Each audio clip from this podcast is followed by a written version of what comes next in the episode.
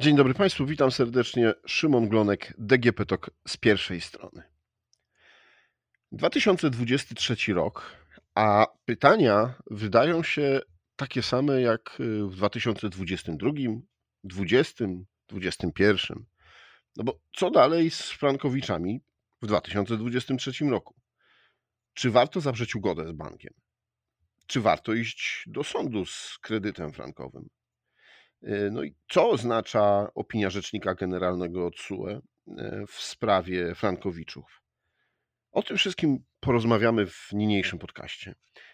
A moim i Państwa gościem jest adwokat Michał Chmielowski z Kancelarii Prosperitas.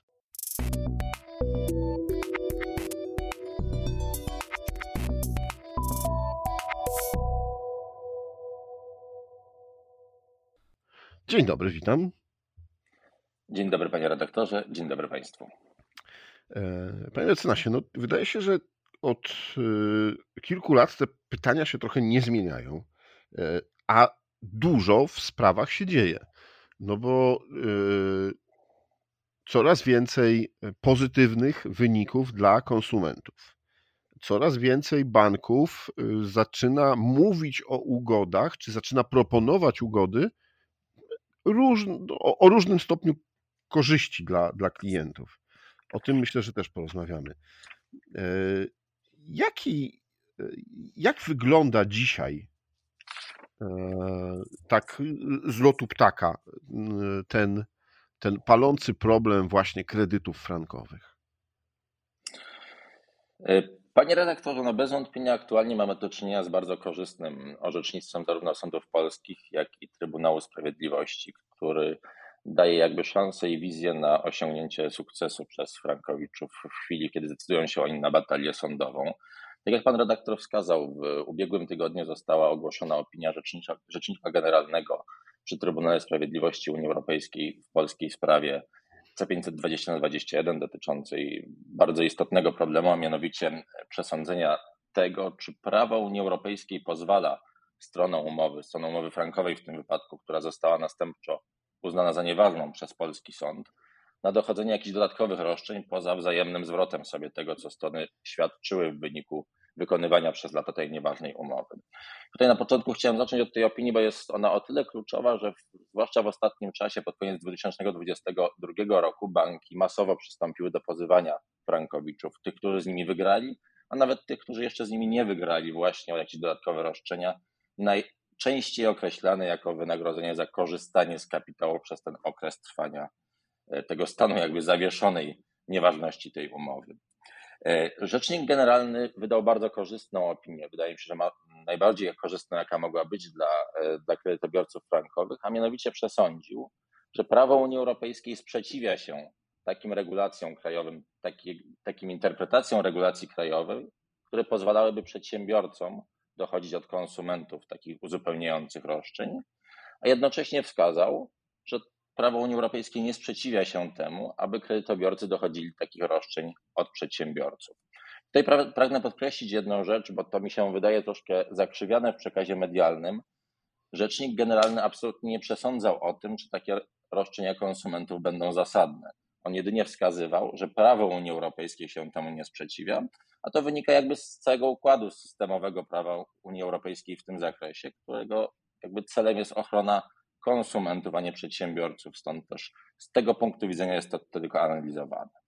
I biorąc pod uwagę takie rozstrzygnięcie oraz biorąc pod uwagę orzecznictwo sądów polskich, Frankowicze co za zasady mogą być w miarę spokojni, jak chodzi o efekt tych postępowań, które się obecnie toczą.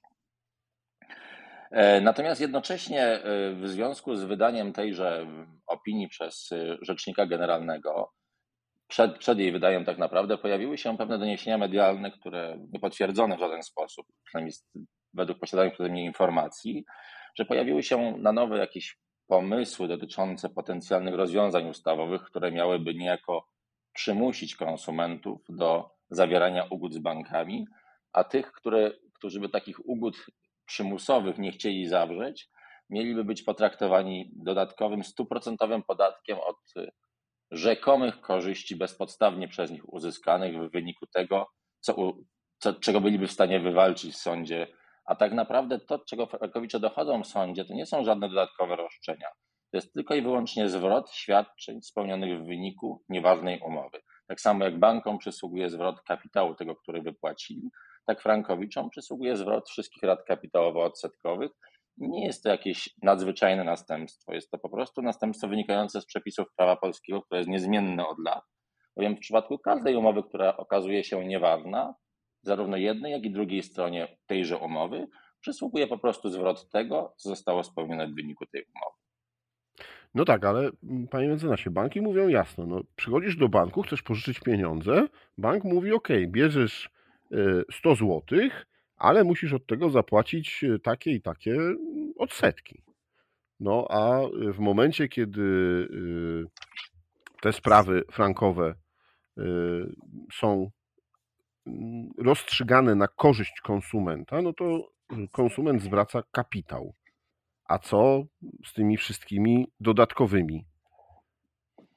E, panie redaktorze, no, no, oczywiście w przypadku, kiedy zawieramy ważną umowę i w ważnej umowie mamy przewidziane jakieś jej postanowienia, to następnie taką ważną umowę należy wykonywać. Jeżeli w takiej ważnej umowie jest przewidziane jakieś wynagrodzenie, w tym przypadku, w przypadku banków wynagrodzeniem są właśnie odsetki od kapitału, który jest udzielony, należy go płacić. Natomiast jeżeli w wyniku decyzji niezawisłego sądu zostaje przesądzone, że dana umowa była nieuczciwa, była nieważna, a tutaj warto podkreślić, że te wszystkie umowy frankowe, które były zawierane w pierwszym dziesięcioleciu XXI wieku w Polsce, one zostały opracowane w całości przez banki, przez przedsiębiorców. One zostały oparte na wzorce umowne, które następnie zostały przesądzone, zostało przesądzone przez sądy, że były oparte o nieuczciwe mechanizmy przeliczeniowe no to naturalnym skutkiem takiego stanu rzeczy jest fakt, że w przypadku stwierdzenia nieważności takiego kontraktu należy zwrócić to, co zostało tylko spełnione. Tutaj należy podkreślić, iż właśnie między innymi w opinii Rzecznika Generalnego wydanej w ubiegłym tygodniu wskazano, że niedopuszczalnym z punktu widzenia prawa Unii Europejskiej jest takie, e, taki stan rzeczy, że przedsiębiorca wskutek tego, że zawarł umowę, która jest nieuczciwa, nieważna, jeszcze miałby uzyskiwać z tego tytułu jakieś dodatkowe wynagrodzenie.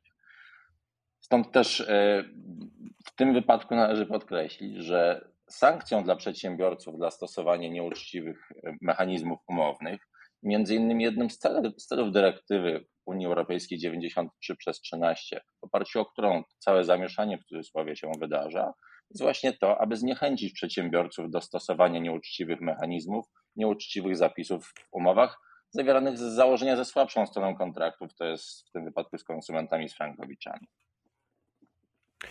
No dobrze.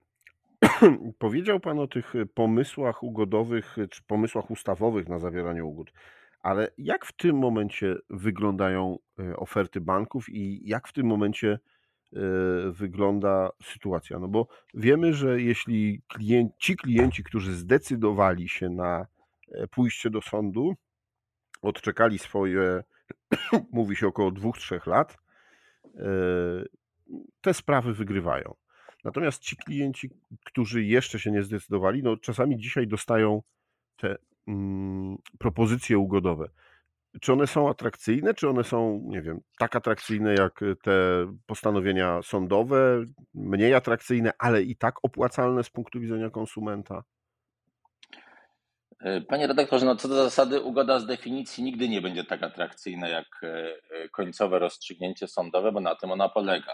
Polega na tym, że obie strony coś sobie muszą wzajemnie ustąpić, żeby dojść do ugodowego rozwiązania.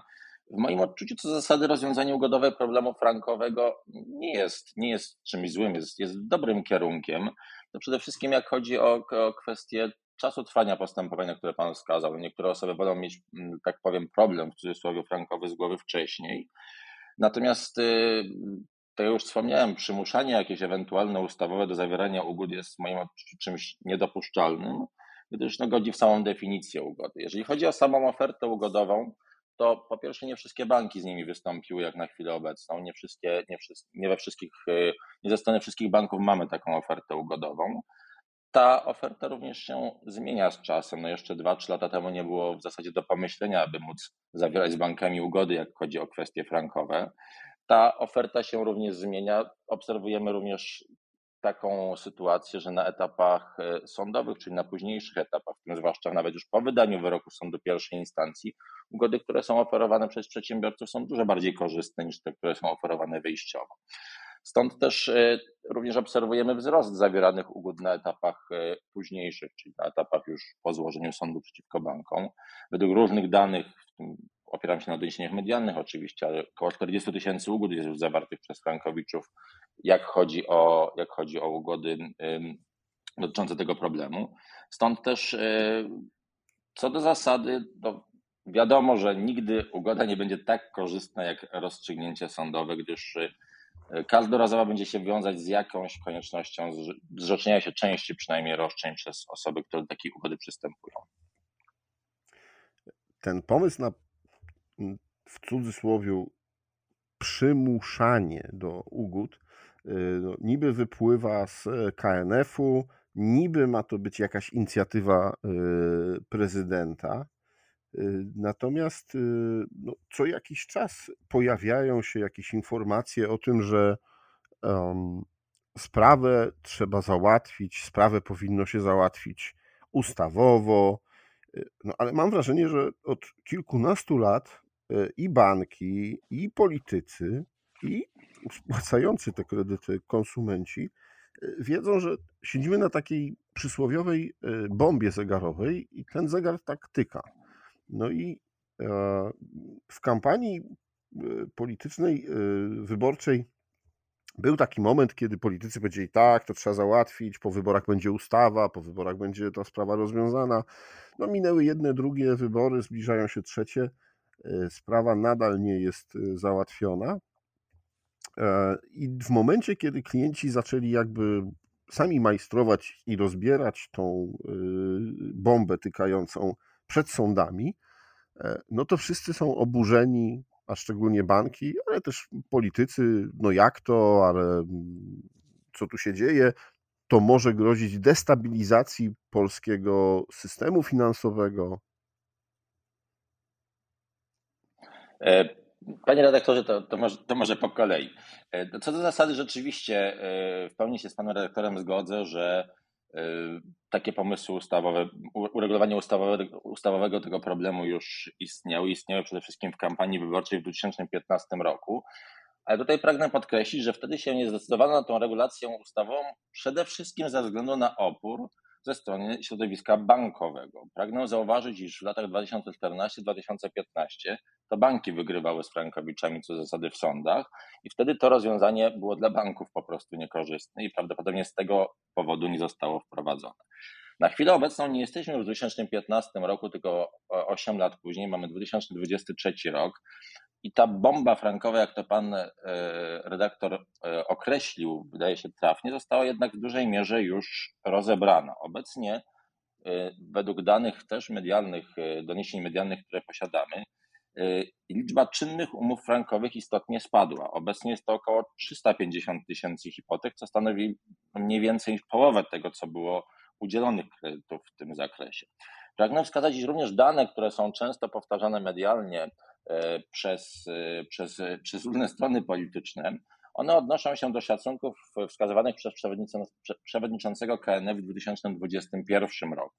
Mamy, tak jak wskazaliśmy, dużo późniejszy okres i te prognozy, które czasami tam sięgały e, pułapu około 200 miliardów złotych, jak chodzi o kort dla sektora bankowego, są nieaktualne. A są nieaktualne z kilku powodów. Przede wszystkim z powodu zawartych już ugód, których jest kilkadziesiąt tysięcy, a nadto z, z, punktu widzenia również orzecznictwa, w tym zwłaszcza orzecznictwa polskiego, nie, nie można zapominać, iż w 2021 roku Polski Sąd Najwyższy podjął uchwałę w powiększonym składzie, która tak naprawdę całkowicie zdezaktualizowała ten scenariusz najgorszy dla banków, w którym nawet sam kapitał dla nich byłby, ten, który został wypłacony, byłby przedawniony. W tej chwili zostały zliberalizowane tak naprawdę w odniesieniu do do kredytów frankowych przepisy dotyczące przedawnienia roszczeń i bankom nie rozpoczyna się bieg przedawnienia roszczeń tych o wypłacony kapitał, co miałoby normalnie miejsce w przypadku innych sytuacji gospodarczych, aż do chwili, kiedy konsument, w tym wypadku kredytobiorca, na sali rozpraw nie powoła się dopiero na tą nieważność, bezskuteczność, jak to Trybunał Sprawiedliwości, którego określenia używa, e, w trakcie, w trakcie rozprawy sądowej.